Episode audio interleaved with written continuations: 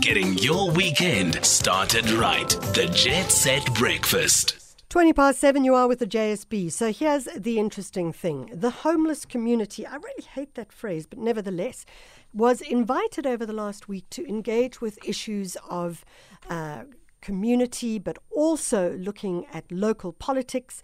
How do we look at local politics and how do we look at local policies? And this is going to be critical as we move forward and certainly as we have seen the elections take place. On the line is Raymond Perrier. He's the director of the Denis Hurley Center, doing excellent work around like-minded NGOs and also faith-based organizations in putting issues of homelessness into the spotlight. Raymond, thank you so much for joining us. Good morning, Michelle. How are you doing? I'm doing brilliant. So, Raymond, here's the thing.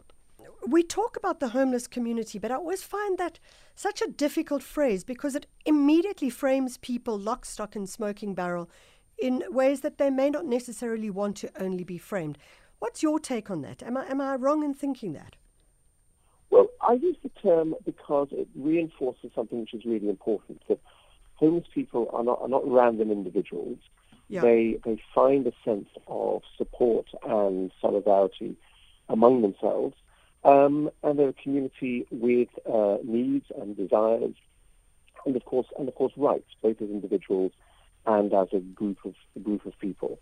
I think also it helps humanize the homeless people. I think the temptation is an irony that the homeless in many ways are visible in our streets and yet they're invisible. We don't really see who they are. We don't have a sense of the individuals that lie behind the people standing at roadblocks and begging, or people who are trying to struggle on the streets of our cities.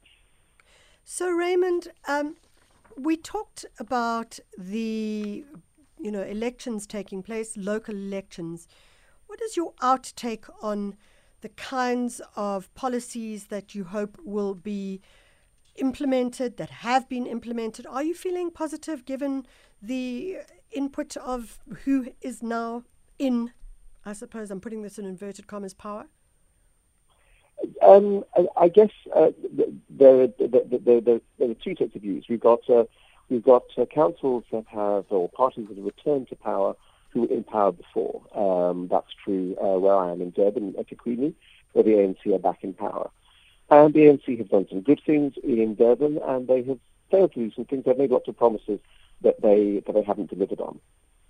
And we hope in situations where those parties are back in power that this is a chance for them to reset, to say, okay, we need to learn from the past. We need to build on the good things we've done. So, for example, some of the good work done in eThekwini in providing free shelters for homeless women, in providing some safe open sleeping spaces, things which started during the hard lockdown, in the hope that they will continue.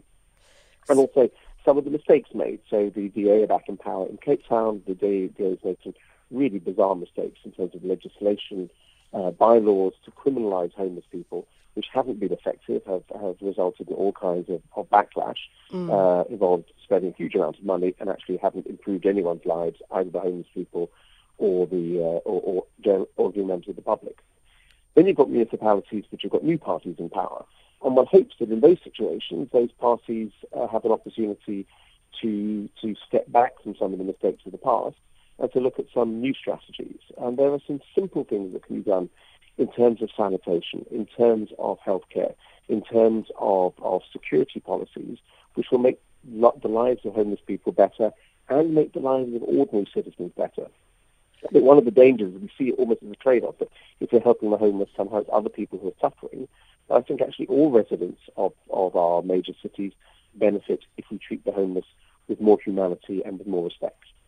Raymond, if you had to break it down to two things that you would like to see our mayors from our different cities around the country engaging with, let's just take two policies that they should put into place immediately and make sure that they are played out. What would they be in your mind? I would focus on security and economic empowerment. By security, I mean all of these municipalities have got metro police forces who are regular, and private security, who are regularly used to clean up the homeless as if they were litter on the streets. First of all, most of those policies are illegal, and they have been successfully challenged in court. They're deeply, deeply inhuman, and they don't work. All they do is move the problem. They don't solve the problem. So let's stop wasting money on sending police onto the streets to clean up homeless people, because it just doesn't work. And in terms of economic empowerment, most homeless people are homeless because they came to the city looking for work and they can't find work. And unfortunately, so much of what happens in cities actually makes it harder, or what municipalities do in cities, is they make it harder for people to make a living in informal ways. And it's the informal economy which is a huge source of financial stability for homeless people. And they're harassed by city officials.